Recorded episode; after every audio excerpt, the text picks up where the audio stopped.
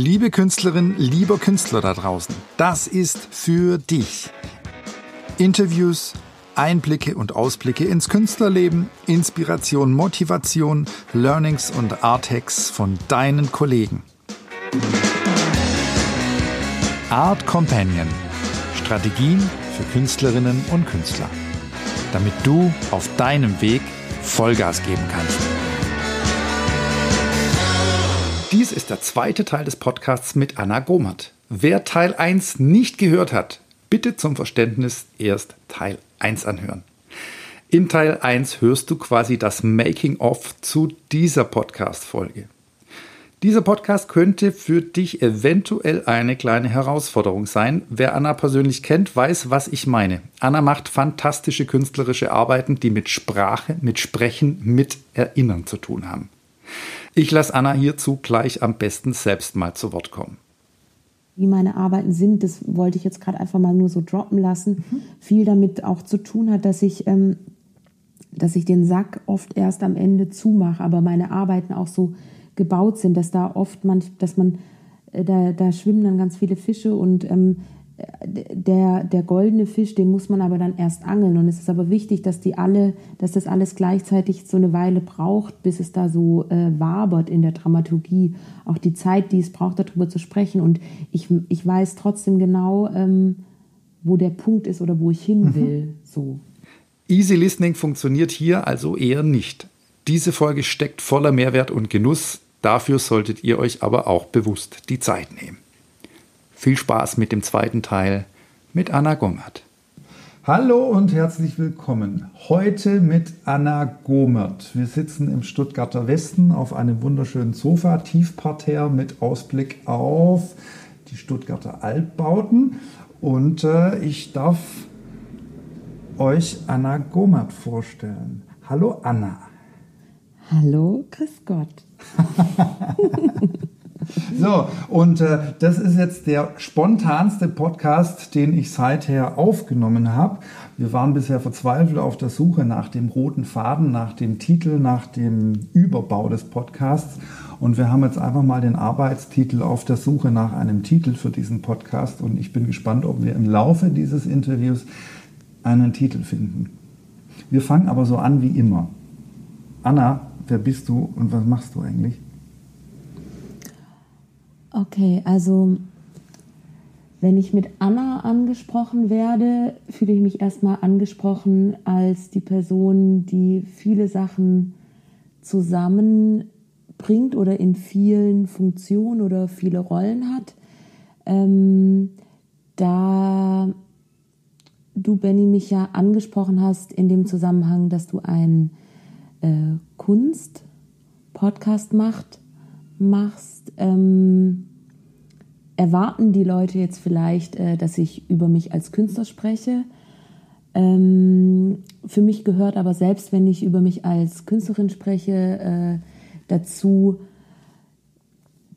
wer ich bin, welche markanten Phasen oder mh, mm, Zeiten ich erlebt hatte, da all das auch damit zu tun hat, ähm, was ich für Kunst mache. So, mein Name ist Anna Gomert. Ich bin Mutter einer Tochter, die ich während dem Studium bekommen habe. Ich bin im zweiten Semester schwanger geworden und ich habe, bevor ich Kunst studiert habe oder bevor ich Kunst äh, studiert begonnen habe, habe ich eine Friseurausbildung gemacht, die auch hier im Stuttgarter Westen, ähm, da ich nach der Schule eigentlich Maskenbild studieren wollte. Und so wie es an Kunsthochschulen, die ja zum Beispiel Bühnenbild anbieten, es eigentlich gang und gäbe ist oder es eigentlich ein Pflichtpraktikum ist, dass man erstmal ein Jahr ähm, bei einem Theater arbeitet, um quasi so das Metier kennenzulernen, etc., ähm, ist es so, ich glaube, es war in Dresden, konnte man das studieren. Ja, in Dresden kann man das, glaube ich, auch noch studieren, Maskenbild. war es dort ähm, die Erwartung, dass man entweder ein Jahr ähm, ein Praktikum macht oder dass man eine Friseurausbildung hat. Und ich gedacht habe, ähm, ich mache erst eine Ausbildung und dann äh, studiere ich das. Und Darf ich da gleich die erste mhm. Klammer aufmachen? Ja, gerne. Woher kam der Wunsch, Maskenbild zu studieren? Also es ist so, dass meine Eltern ähm, keine Künstler sind und ich aber damit groß geworden bin, äh, dass wir immer ins Theater gegangen sind und meine Mutter ähm, sehr viel gelesen hat. Also meine Kindheit ist eigentlich geprägt von Vorlesen und selber lesen, weil meine Mutter auch im Buchhandel gearbeitet hat und gelernte Übersetzerin eigentlich ist. Mhm. Und mein Vater ist ähm, Mineraloge, hat oder übt diesen Beruf nicht mehr als solches, als Mineraloge aus. Das sage ich jetzt mal so dazu, weil es ja eine signifikante Arbeit gibt, die Mineraliensammlung meines Vaters. Aber ähm, ich bin quasi mit dem Theater äh, groß geworden. Mehr noch eigentlich als mit äh, Kunst oder Kunstmuseen. Ähm, ja, und. Ähm, Dann war das die nächst naheliegende Lösung, ein Kreativberuf. Nee, es ist eigentlich noch viel. Jetzt steigen wir eigentlich ganz tief ein. Es ist eigentlich noch viel, ähm, es ist noch eigentlich noch viel unerwartender, ähm, dieses Mas äh, dieser Beruf Maskenbildnerin zu werden. Und zwar ähm, äh, hatte ich mal äh, einen Autounfall mit 14 und in dem Zusammenhang lag ich äh, sehr lange im Krankenhaus, mitunter auch ähm, äh, zwei Wochen lang äh, im Koma und hatte mehrere Operationen, wo mir die Haare abgeschnitten wurden, also äh, rasiert wurden.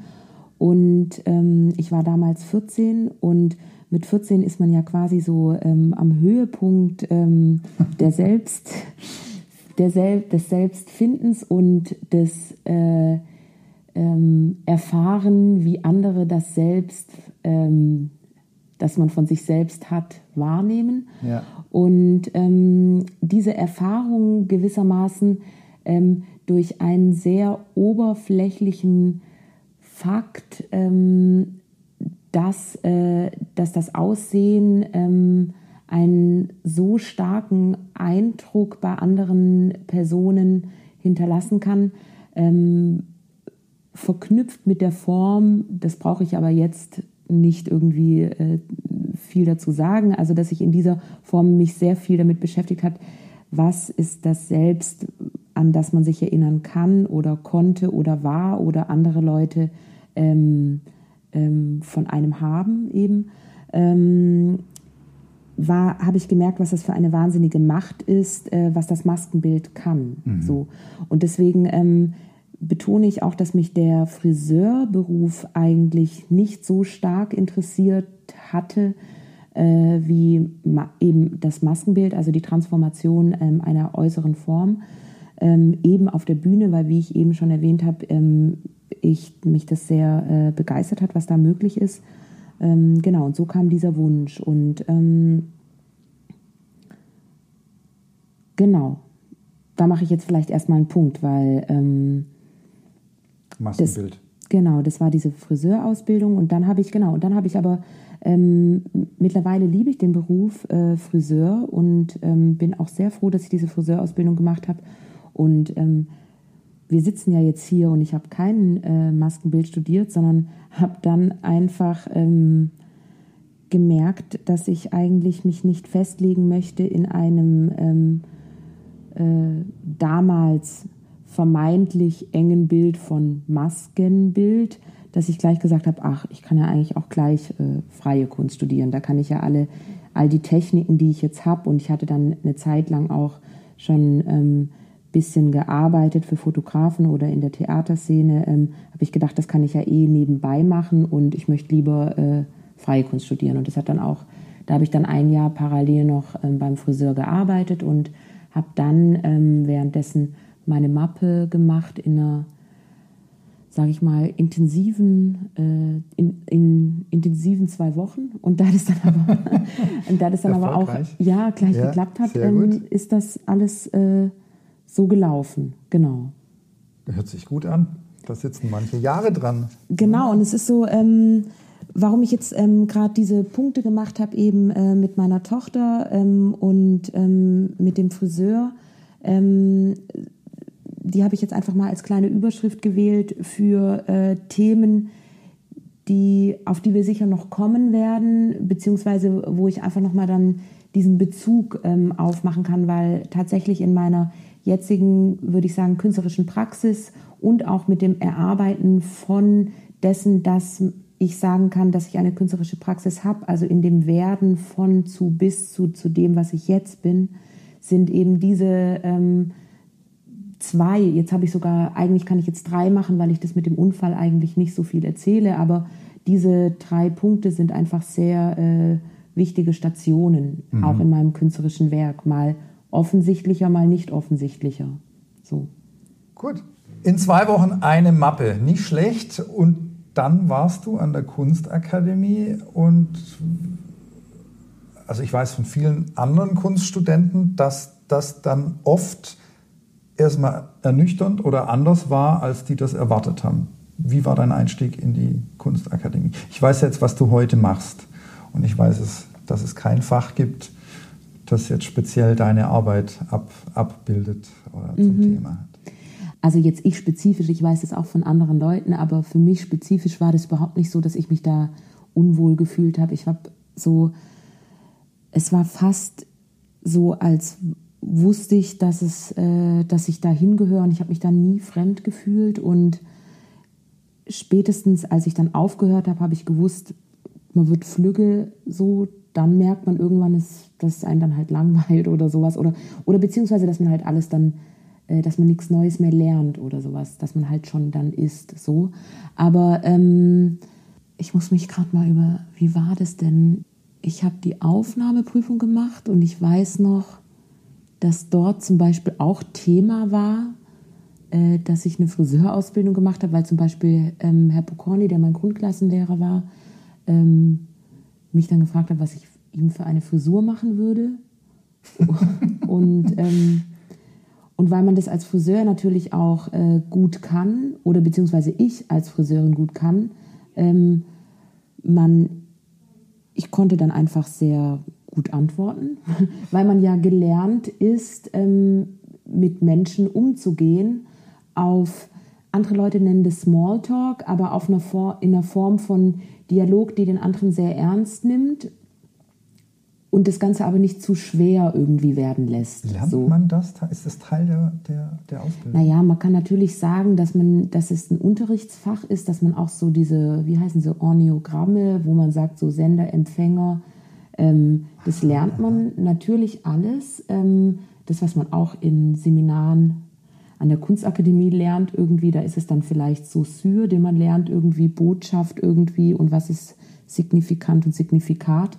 Und beim Friseur heißt es halt, dass man sagt so, das ist der Kunde, das ist der Gast und ähm, du musst halt schauen, wie du ihm entgegentrittst, um seine Privatsphäre und seine Persönlichkeit zu wahren und trotzdem ihm aber auch ganz klar mit deiner eigenen Persönlichkeit zu vermitteln, finde ich gut, dass du diese Frisur haben möchtest, steht dir nur vielleicht nicht oder du stellst dir vielleicht da was vor, was du halt ähm, zwei Stunden brauchst, bis das so aussieht, wie das da in der Gala aussieht oder sowas. So. Und, ähm, und ich weiß nicht, inwieweit man das lernt, weil es gibt natürlich auch, ähm, das ist natürlich auch eine Persönlichkeitssache, aber mir hat es äh, mir fällt es nicht schwer und gleichzeitig war es aber auch, muss ich jetzt sagen, so als kleiner Einschub, auch ein Grund, weswegen ich auch nicht als Friseur arbeiten wollen würde, weil es doch wirklich auch sehr anstrengend ist. Ähm, denn Frisuren machen selber, ich würde nicht sagen, dass, das hört sich jetzt lapidar an, wenn ich sage, dass das schwierig ist. Das ist, äh, dass es nicht so schwierig ist. Natürlich ist es äh, wichtig und schwierig, das ist ein Handwerk und das muss man auch beherrschen. Mhm. Aber tatsächlich wirklich von morgens bis abends einem Menschen die voll eine Aufmerksamkeit zu schenken, der nach einer Stunde geht und dann kommt der nächste und du schenkst ihm die volle Aufmerksamkeit und du bist dem mitunter ja auch sehr nah mit deinen Händen, mit deinem seiner, seiner eigenen Eitelkeit, wo doch Eitelkeit eigentlich ein Thema ist, ähm, was, äh, was immer so schön irgendwie entweder gestaged wird heutzutage, sei es mhm. diese ganzen Selfies oder sowas, oder wo jeder sagt so, nee, also ich, nee, ist mir nicht so wichtig und da, da, da und so. Ähm, genau, aber das ist jetzt, ähm, deine Ausgangsfrage war ja eigentlich, wie ich mich an der Kunstakademie ähm, so eingefunden habe. Und ja, aber, aber vorher noch zurück zum Pokorny genau, und deine Antwort. Genau, das, das wollte ich jetzt nämlich sagen, mhm. weil dann kam so Pokorny, habe ich kennengelernt und ich habe Frau Mosler kennengelernt, Jankowski und Ganal. Und es waren alles Personen, mit denen ich tatsächlich äh, prägend äh, zu tun hatte in meiner ähm, Zeit. Also ich habe bei Pokorny angefangen in der Grundklasse, dann bin ich zur Frau Mosler gegangen, ähm, zweites, drittes Semester, äh, nee Quatsch, drittes, viertes, also ich bin im zweiten Semester schwanger geworden, war dann parallel bei Frau Mosler und weil ich dann aber perf mehr äh, Performance äh, im Bereich Performance gearbeitet hat, war ich gleichzeitig auch bei äh, Christian in der Klasse. Jankowski. Genau, ja. bei Christian Jankowski. Und ähm, so kam dann, und ich hatte beiden gesagt, ich bin bei beiden, weil ich an Frau Mosler sehr geschätzt habe, dass sie so eine sehr, ähm, doch eine sehr strenge formale Art äh, hat, also bezüglich ihrer Art und Weise, wie sie Kunst macht und auch wie sie im Gespräch, ähm, in Einzelgesprächen zur Kunst eben gearbeitet hat. So, das ähm, mag ich sehr, wenn man sehr präzise ist. Und, ähm, und an äh, Christian und Jankowski und seiner Klasse hat mich halt ähm, mehr interessiert, dass es dort mehr Performance gab und andere Formate äh, von Kunst, ein anderer Rhythmus. Und dann ist es so gekommen, dass Christian mich, während ich da in beiden Klassen noch war, irgendwann, das war in Rom, da war er parallel in der Villa Massimo und hat uns als Klasse eingeladen und hat mir dann zugeordnet, ähm, dass ich unsere Klassenausstellung dort organisiere, quasi. Ähm, und dann hat er mich gefragt, ob ich sein Tutor werde. Und so bin ich dann aber eigentlich ganz in Christians Klasse gekommen, weil ich dann auch gemerkt habe, ähm, dass ich das mit Marlene zwei Fachklassen äh, Unkunst machen nicht mehr ähm, so parallel laufen lassen konnte. Und dann gedacht, okay, ähm, da muss ich mich jetzt kurz entscheiden. So. Mhm. Genau. Damit wir mal ein konkreteres Bild haben, wie du arbeitest, lass uns mal eine Arbeit besprechen. An was arbeitest du denn gerade aktuell? Ich muss ähm, sagen, dass ich, dass ich aktuell und zwar immer zu aktuell an mehreren Arbeiten arbeite. Mhm. Ich glaube, dass äh, ein Künstler ähm, sich erst für eine Arbeit dann schwerpunktmäßig entscheidet, ähm, während er an mehreren Arbeiten gleichzeitig arbeitet, äh, wenn er weiß, was er ausstellt oder wenn er eine Ausstellung hat und es dann natürlich äh, sich nochmal konkretisieren muss, ähm, wie die Gegebenheit des Ortes ist, an dem diese Arbeit gezeigt wird und welches Gesicht dann diese Arbeit äh, bekommt an diesem Ort. Wobei, jetzt habe ich jetzt gerade sehr allgemein gesprochen, vielleicht kann man doch nicht so allgemein sprechen. Es ist jedenfalls bei mir ist es so, ähm, da ich meine Arbeit als ähm, eine Arbeitsweise beschreiben würde, die, ähm, nee, ich habe das schon gemacht, deswegen kann ich jetzt so darüber sprechen. Ich habe meine Arbeit so angelegt, dass es äh, wie ein System von ähm, Kapiteln eigentlich ist und ich diese Kapitel, ähm, die haben alle die Überschrift nenne ich jetzt mal platt Annas Werk. Das haben die natürlich nicht als Überschrift, aber das ist der gemeinsame Nenner. Mhm. Und ähm, das sind, die haben alle einzelne Themen ähm, als Überschrift, die mich interessieren. Und in diesen einzelnen Kapiteln, die bediene ich quasi immer, ähm, wenn mir ein, eine neue äh, ein, eine neue Arbeit ähm, entsteht, äh, ordne ich die ein in einer dieser äh, Kapitel. Also deswegen beende ich die quasi auch nie richtig, äh, diese Arbeiten, sondern die werden einfach immer nur weiter gefüllt. Ich möchte damit sagen, dass ich ähm, parallel ähm, alle, alle meine ähm, alle meine Unterkapitel quasi immer hege und pflege. Ich muss überlegen, wie ich das beschreibe. Ich, ich kann ja mal damit anfangen, dass ich ähm, die Titel nenne und ähm, daraus dann ähm, dazu komme, ähm, was meine aktuelle Arbeit gerade ist und was die mit den anderen Arbeiten und den Querverweisen damit zu tun hat. Es ist zum, so. Genau, ja. es ist zum Beispiel, ich habe eine Arbeit, die heißt die Zeitkomplexität. Mhm. Diese Arbeit besteht aus äh, vielen verschiedenen kleinen Arbeiten oder vielen verschiedenen großen, je nachdem, wie man es nimmt, die ähm, nicht bestimmt sind in der Art und Weise, dass ich sage, da muss auf jeden Fall ein Film dabei sein, da muss auf jeden Fall eine Fotografie dabei sein, da muss auf jeden Fall ein Objekt dabei sein. Ich würde fast sagen, dass jede einzelne Arbeitsgruppe wie ein kleines Bühnenbild ist, da ich quasi Arbeiten ähm, auch eigentlich nicht einzeln zeige, dass dann ein einzelner Film von mir läuft oder ein einzelnes Objekt äh, äh, an einer Ausstellung äh, dargeboten wird, sondern es ist immer ein Teil dieser Werkgruppe, weil Teil meines Prinzips ist, ähm, oder was mich einfach, ähm, was ich nachträglich gemerkt habe, dass Teil meines Prinzips ist, ähm, dass es wie eine äh, Grammatik funktioniert. Also wenn ich jetzt zum Beispiel bei dieser Arbeit sage, die Zeitkomplexität,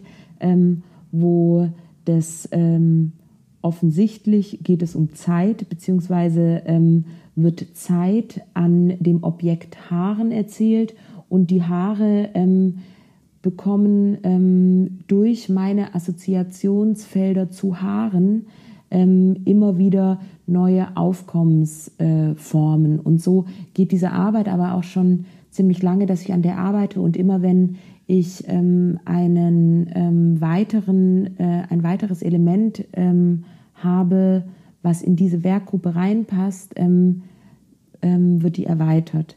Dann gibt es eine andere Arbeit, die Mineraliensammlung meines Vaters, die vielleicht ein bisschen eine Ausnahme hat, ähm, weil die ähm, nicht weiter ergänzt wird, sondern äh, in der Ergänzung zu dieser Arbeit habe ich andere Arbeitsgruppen aufgemacht. Tochterarbeit kann man sagen. Genau, es ist, man kann, man kann darüber sprechen, dass mein ähm, es ist jetzt ganz interessant, ich, ähm, wer mir jetzt zugucken würde, würde das ähm, sehen, wie ich denke, weil ich das quasi ich glaube, ich habe Benny auch noch keine Sekunde angeguckt, während ich erzähle, ja. weil ich immer ähm, mir das, ich lese das einfach gerade ab, was ich sagen möchte. Und ich spreche gerade mit meinen Händen gestisch, ähm, zeichne ich quasi dieses Diagramm nach, was mit was zu tun hat. Deswegen kam auch dieser Kommentar der Tochterarbeit. Also ähm, das sind eigentlich alles ähm, äh, Cluster, ähm, die wie ein Mindmap miteinander ähm, verwoben oder organisiert sind. So. Und ähm, die aktuelle Arbeit, an der ich zum Beispiel gerade arbeite, die heißt ähm, Sterben üben. Und diese Arbeit ist zum Beispiel, ähm, würde ich die sogar noch mal auf eine Ebene über alle anderen Arbeiten stellen, weil die sehr buchstäblich in dem Begriff äh, mit der Überschrift Sterben üben, was jetzt gerade noch so der Arbeitstitel ist, aber die wahrscheinlich ähm, das erste Mal sehr buchstäblich ähm, das ähm, ähm darstellt, mit dem ich mich sehr viel beschäftige, weil in meinen, all meinen Arbeiten geht es mitunter um ähm, eine existenzielle äh, Befragung dessen, was mein oder anderer oder unser aller Leben ausmacht. Also mich interessiert wirklich am meisten ähm, die doch, und jetzt stelle ich das ganz bewusst, ähm, den Begriff existenzielle ähm, Forschung stelle ich den Begriff gegenüber alltäglich, also alltägliche ähm, ähm, Gegebenheiten. Denn ich meine, dass ähm, ich am ehesten über Dinge sprechen kann und mich auch am längsten damit beschäftigen kann und am, ähm, am klarsten und brisantesten und auch mutigsten und auch sensibelsten mit äh, von Dingen sprechen kann, die ich ähm, selbst ähm, erlebt, durchlebt habe, mag oder nicht mag und trotzdem noch ein Fragezeichen dazu habe, weil ähm, die Form von ähm, ja, die Form, wie soll ich sagen, die, die, der, mein Erfahrungsschatz besonders des Sterbens ähm, ja keine Erfahrung ist. Und ähm, ist keine Erfahrung? Zumindest keine, die man weitergeben kann. Genau. Und also deswegen, ich meine, wir beide leben ja, ne? Und ähm, es ist so, dass wie ich eben diesen kleinen Ausflug gemacht habe zu diesem ähm, Unfall, von dem ich erzählt hatte, mhm. ähm, es bei mir ja schon mal ähm, so war, dass ich von Ärzten und anderen, es hört sich, ich weiß nicht, ob es, ob es Gotteslästerung ist, wenn ich sage totgeweiht, es hört sich irgendwie so religiös oder sakral an, dieser Begriff, mhm. aber ähm, die, die Form dessen, von der ausgegangen wurden, wurde, wie wie es sein wird, wenn ich wieder aufwache ähm, aus dem Koma, ähm, dann ähm, die war, ähm, sage ich mal, bescheiden, die Erwartungshaltung. Das, ist also ähm, ja, ich bin auch froh, dass du darüber lachst, weil es ist nicht so, also ich habe da kein schweres äh, Gefühl mit, das darüber zu sprechen. So. Tut mir leid. Nein, nein, nein. Aber deswegen, du grinst dabei. Nee, deswegen, deswegen, nee, ja. nee, deswegen, sag, deswegen ja. ähm, das, ich wollte das auch gerade betonen. Also das ja. ist gut. Das ist nicht so schwer, weil ähm, genau.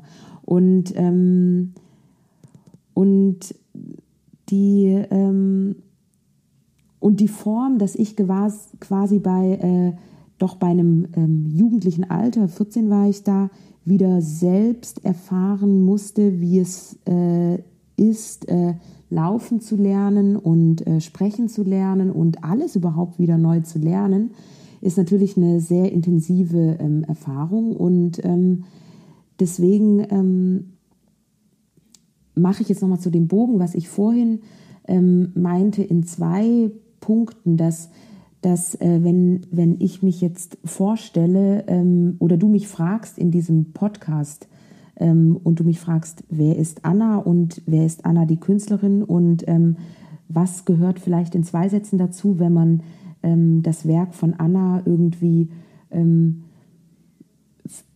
mit einem kommentierten ähm, Audiotext von Anna hören möchte, dann gehört dazu, dass ich einfach äh, diesen Unfall hatte, dass ich Mutter bin und äh, dass ich aufgrund dessen, dass ich den Unfall hatte, es für mich eine logische Konsequenz ist, dass ich äh, eine Friseurausbildung gemacht habe.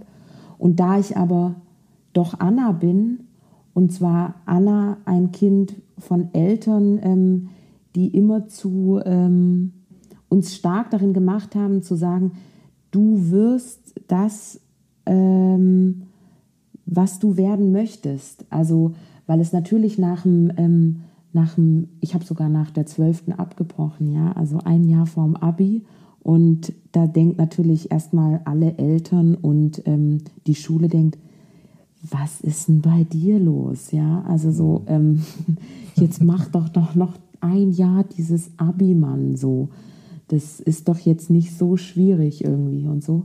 Und, ähm, und trotzdem, ähm, ich musste dann so lauter äh, Erörterungen schreiben, so klassisch Pro, Contra, Antithese und dann bla bla und so. Und, ähm, und trotzdem haben meine Eltern gesagt, du, also wenn du das jetzt ähm, machen möchtest, dann mach das halt. Und das ist so das, ähm, woran ich eigentlich halt so wirklich ähm, glaube und auch wirklich äh, vertraue. Und anders, sage ich jetzt mal kurz, hältst es auch nicht aus als Künstler.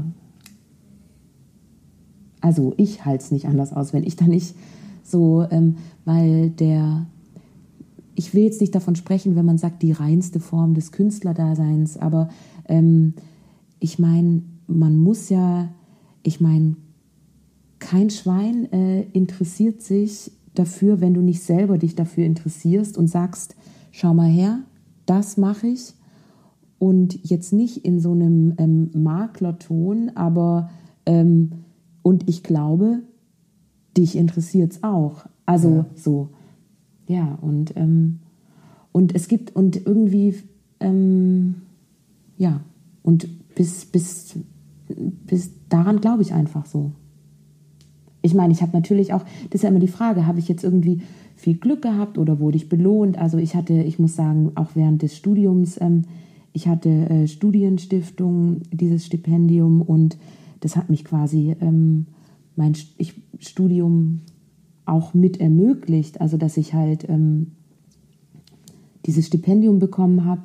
Mit Tochter studieren. Mit Tochter ja. studieren. Ja. Ich meine, ich habe trotzdem in der Bib gearbeitet, daher kennen wir zwei uns ja auch. Und auch und zum Beispiel auch dieses in der Bibliothek arbeiten ist für mich auch so alles sehr äh, ähm, sinnig. Das ist für mich total logisch, dass ich in der Bibliothek an der AK gearbeitet habe. Logisch. Also, weil man muss sich einfach seine Jobs suchen, ähm, so wie es einen interessiert. Mhm. So. Und du weißt ja selber, was das für ein Segen ist, an der, während des Studiums in der Kunstakademie, Bibliothek zu arbeiten, was man da alles lernt und erfährt ja. und so. Das ist, ja. super. Und Wichtiger Teil. ja. ja. Nochmal kurz Rückfrage zu deinem Unfall. Du hast gesagt, dass du alles nochmal neu lernen müsstest. War mhm. deine Festplatte gelöscht?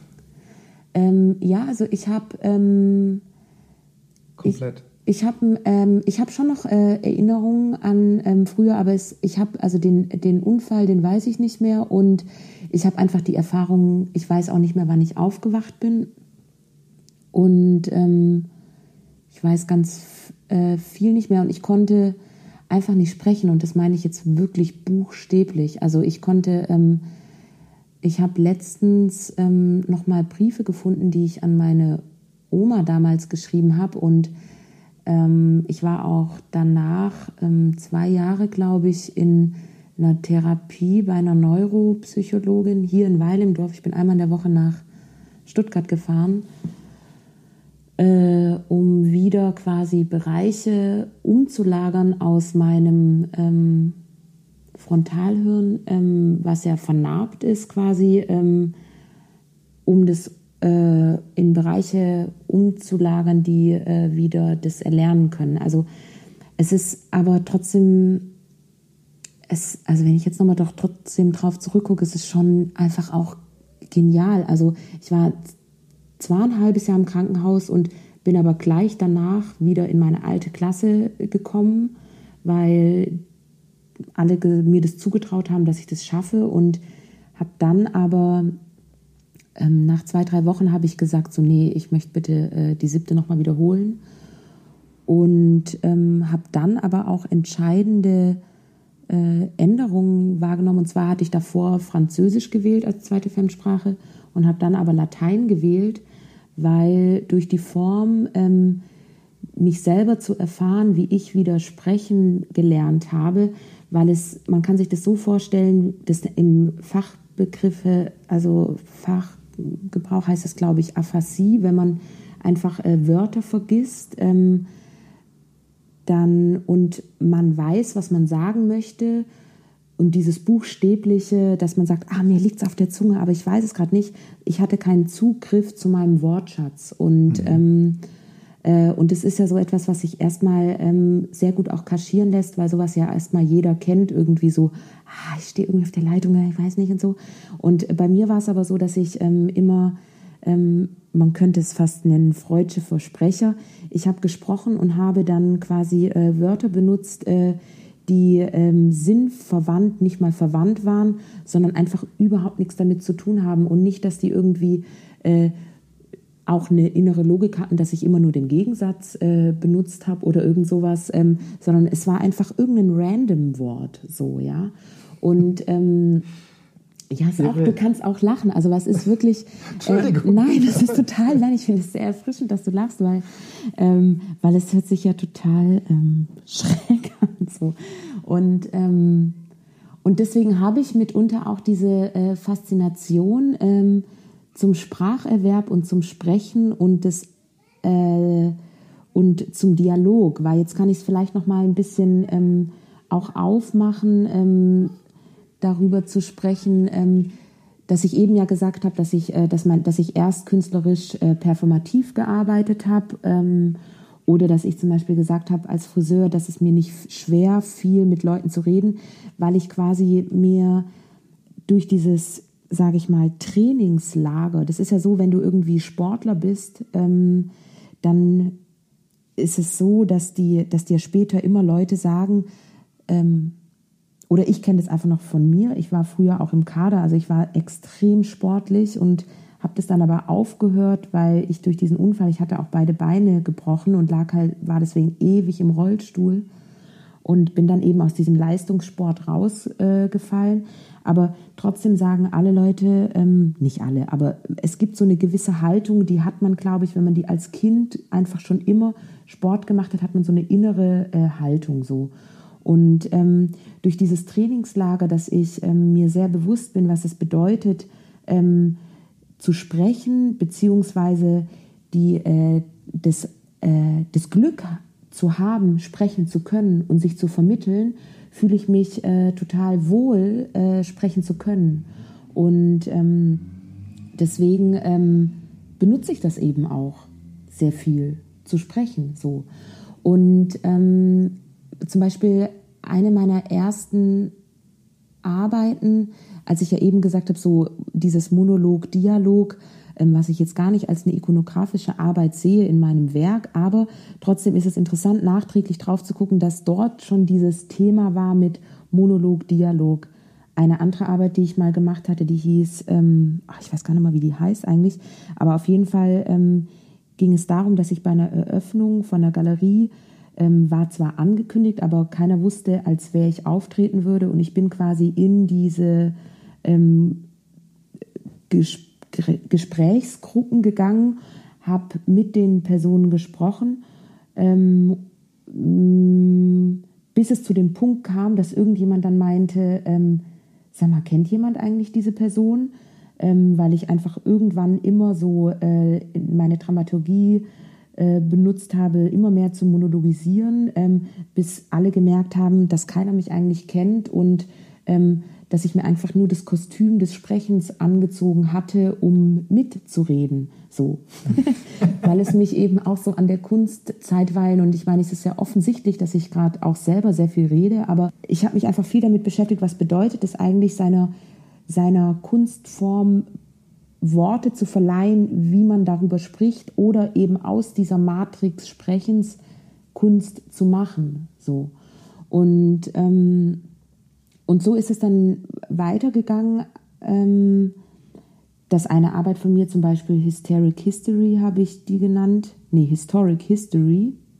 Passt aber beides. Hysteric, His, also Hysteric History und Historic History wo ich einer ähm, Stenografin ähm, die Kunstgeschichte äh, diktiert habe.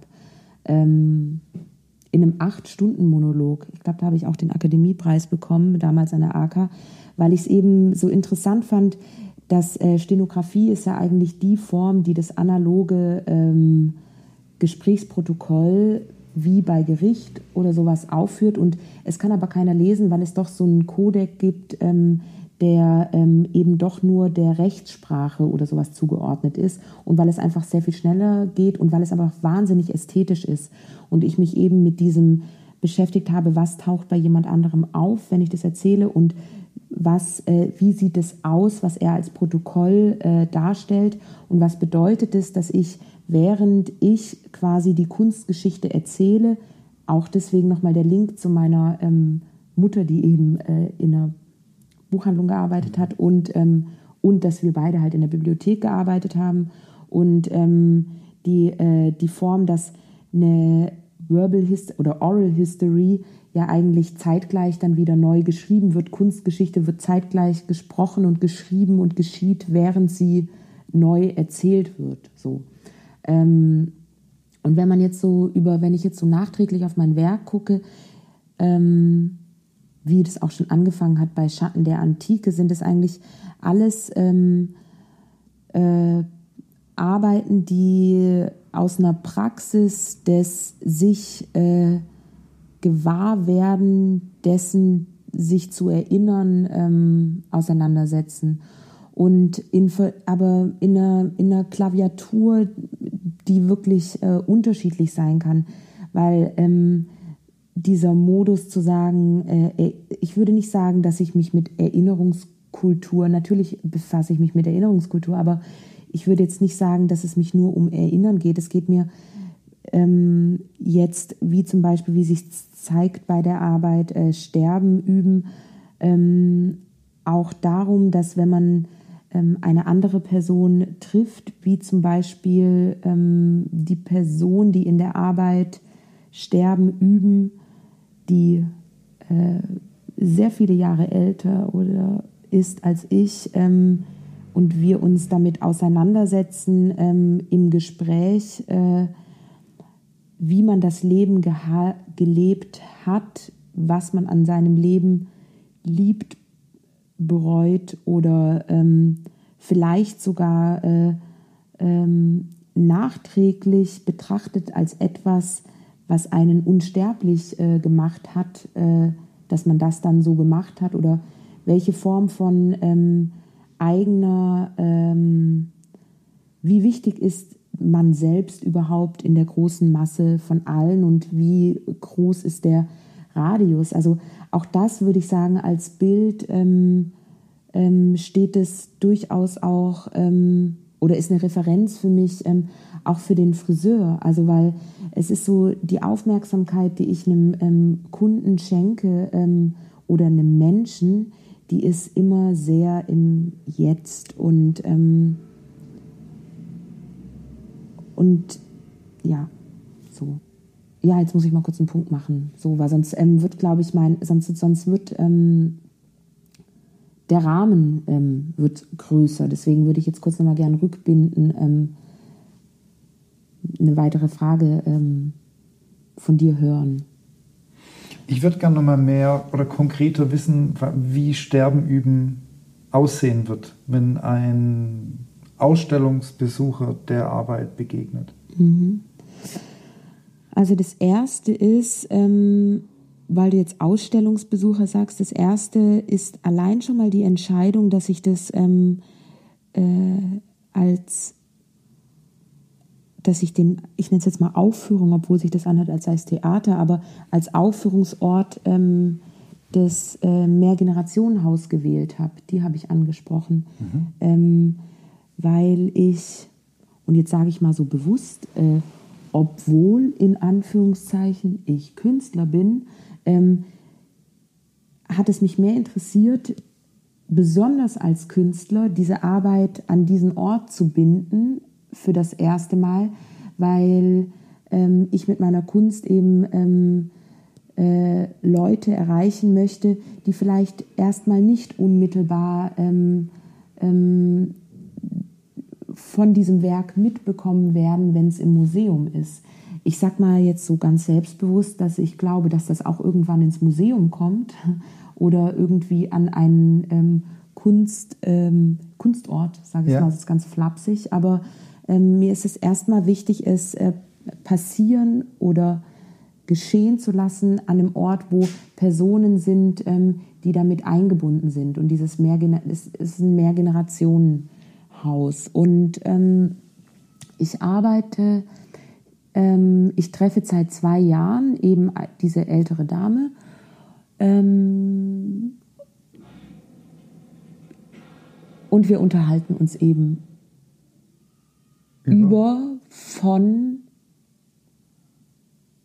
über das Leben. Also sie hat mich angesprochen, weil sie diese Mineraliensammlungsarbeit kannte, wo es ja auch um einen generationsübergreifenden ähm, Dialog im weitesten Sinne geht. Ähm, und sie hat gesagt, sie würde gerne ihr Leben mir erzählen. Und ähm, dann habe ich erst mal gesagt, so, ja, aber ähm, warum denn mir? So, also wir kennen uns ja gar nicht und ich bin auch keine Chronistin, oder? Ja. Also, und dann habe ich aber noch mal drüber nachgedacht, ähm, dass ähm, ein Künstler vielleicht doch ein Chronist auch ist, weil er ja ähm, quasi das äh, Zeitgeschehen sehr, äh, sehr subjektiv reflektiert, ähm, in, in einer Form, die er eben selbst wählt. Und sie eben zu mir gesagt hatte, ja, sie ähm, möchte einfach, ähm, dass das, was sie ähm, erlebt hat, das findet sie so wichtig, dass sie nicht möchte, dass das vergessen wird. Und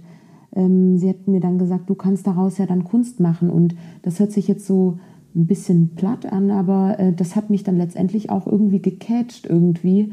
Mhm. Ähm, und zwar einfach auch die Tatsache, dass sie gesagt hat, ähm, ich finde meine Sachen einfach so wichtig, ähm, äh, dass ich nicht möchte, dass sie äh, sterben, weil ich eben parallel so gerade die Form ähm, ähm, über die Form dessen, was Kunst ist, nachdenke, dass äh, Kunst ja eigentlich immer ein Denkmal ist, weil all die ähm, Werke, die Künstler machen, ähm,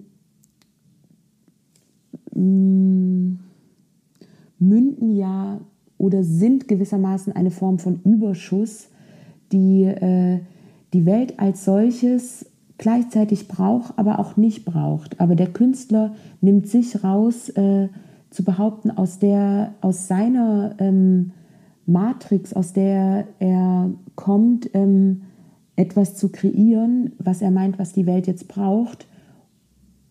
Ähm, und er wird dadurch ja auch nicht vergessen. So. Also das ist ja immer so ein, ähm, so ein Sakrileg dann mhm. gewissermaßen so. Und ähm, dann hatte ich mit ihr ausgemacht, okay, ähm, du erzählst mir all das und äh, was du mir erzählen möchtest und ich führe darüber Protokoll und du kriegst dann eine persönliche ähm, äh, Geschichte deiner.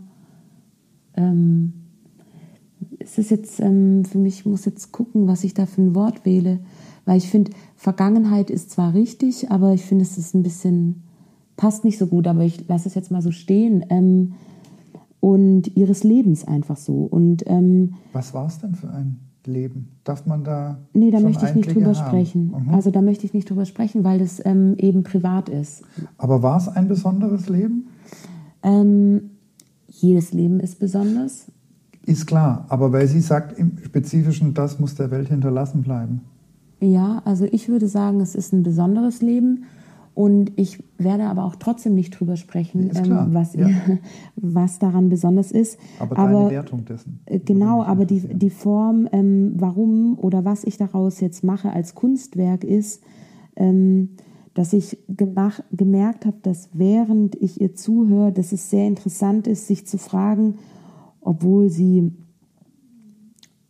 die ist jetzt 87, 89, ähm, äh, die Frage der Wiederholung, ähm, obwohl sie natürlich in ganz anderen Zeiten gelebt hat, wie sich das immer wieder übertragen lässt in die heutige Zeit, ähm, dass das äh, ein interessantes ähm, Thema ist, was ich nicht mal an ihr erzählen muss, indem ich, ich werde weder ihr Gesicht zeigen mhm. noch ähm, all das. Ich werde wahrscheinlich schon persönliche, ähm, ich nenne es jetzt mal Requisiten, ähm, wählen, ähm, die auftauchen in dieser Arbeit, die sie ähm, wiedererkennt als ihre eigenen oder ihre nahestehenden Personen, die aber auch alle nicht namentlich genannt werden dürfen, sollen oder müssen. Es ist so ein,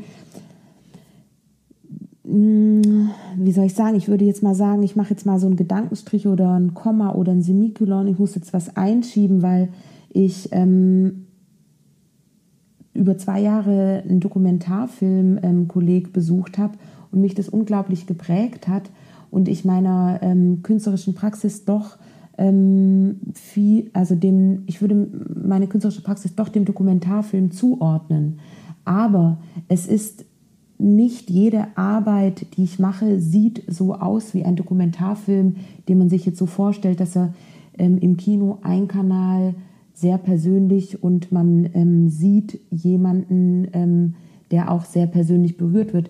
Denn das spare ich gewissermaßen wieder aus, ähm, dass ich ähm, die Praxis des Dokumentarfilms verwende und benutze, aber ähm, ich ähm, nicht jeden Menschen, der nicht unbedingt möchte oder ich mich eben frage, inwieweit ich ihn brauche, dass er wirklich identifizierbar ist als Individuum, das probiere ich zu kaschieren.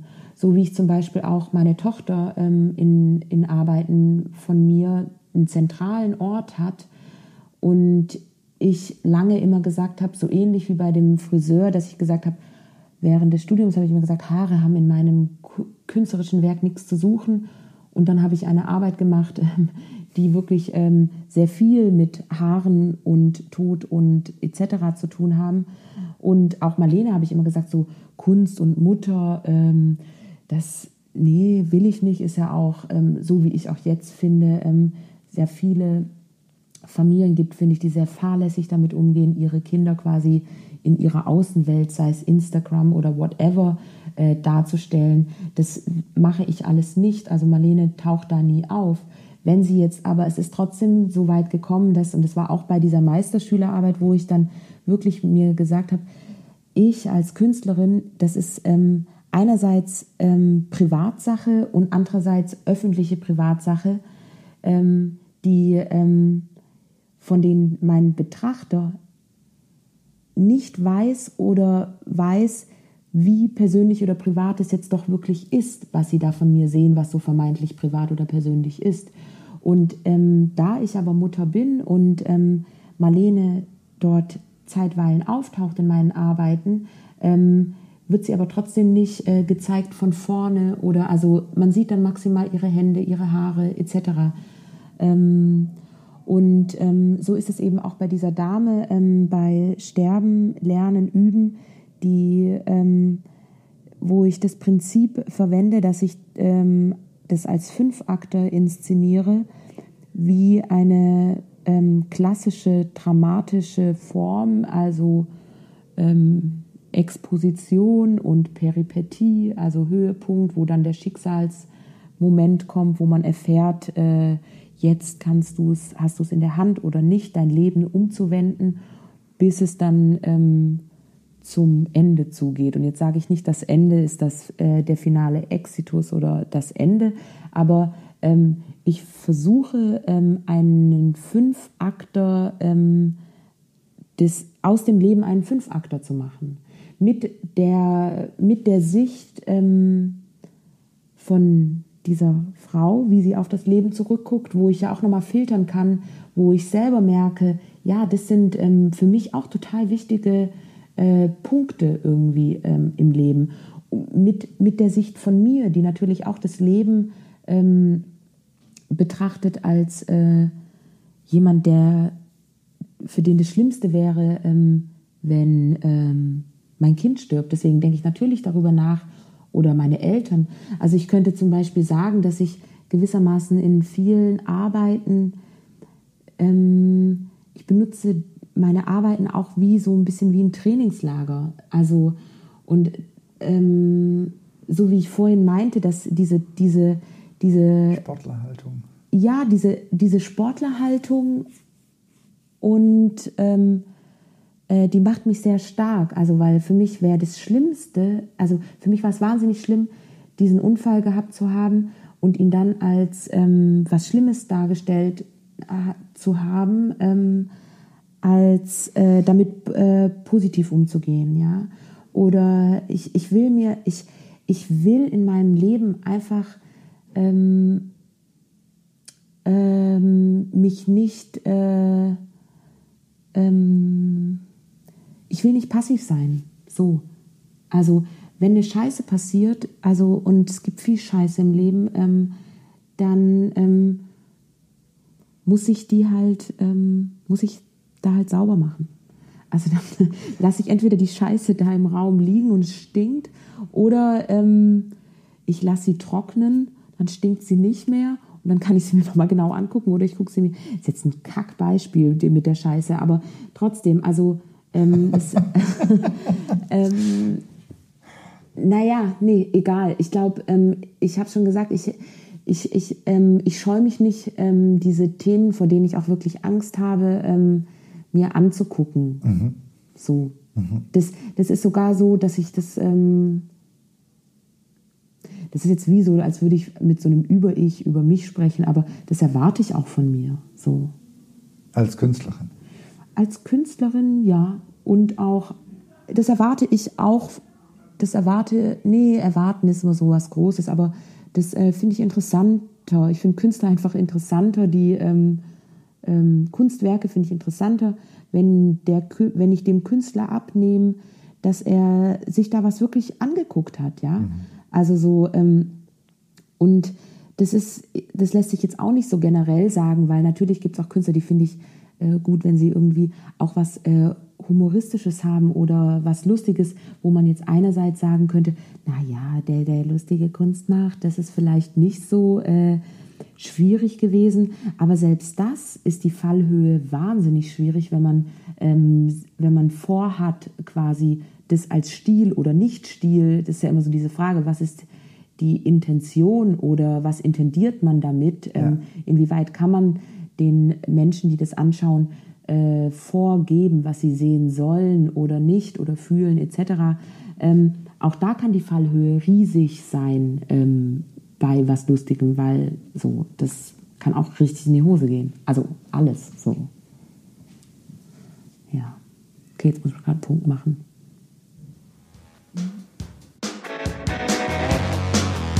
Anna hat euch zu unserer Folge reichhaltige Shownotes zusammengestellt. Zu ihren aktuell laufenden Ausstellungen, zu erwähnten Unterstützern und Institutionen, zu Kollegen und geschätzten Personen, zu ihren wichtigen Orten und zu allerlei Medien, damit ihr weiter stöbern könnt. Egal ob Info, Kritik Anmerkungen, Vorschläge oder Themenwünsche. Ich mache das für dich. Zeig mir, was dir gefällt, was du brauchst und was du hören willst. Hat dir gefallen, was du heute gehört hast? Dann schreib mir doch jetzt eine kleine Rezension auf iTunes. Wie das geht, dazu habe ich dir ein paar Videos in den Show Notes verlinkt, die dir zeigen, wie das schnell und einfach geht. Ich freue mich schon aufs nächste Mal. Bis bald, dein Benny von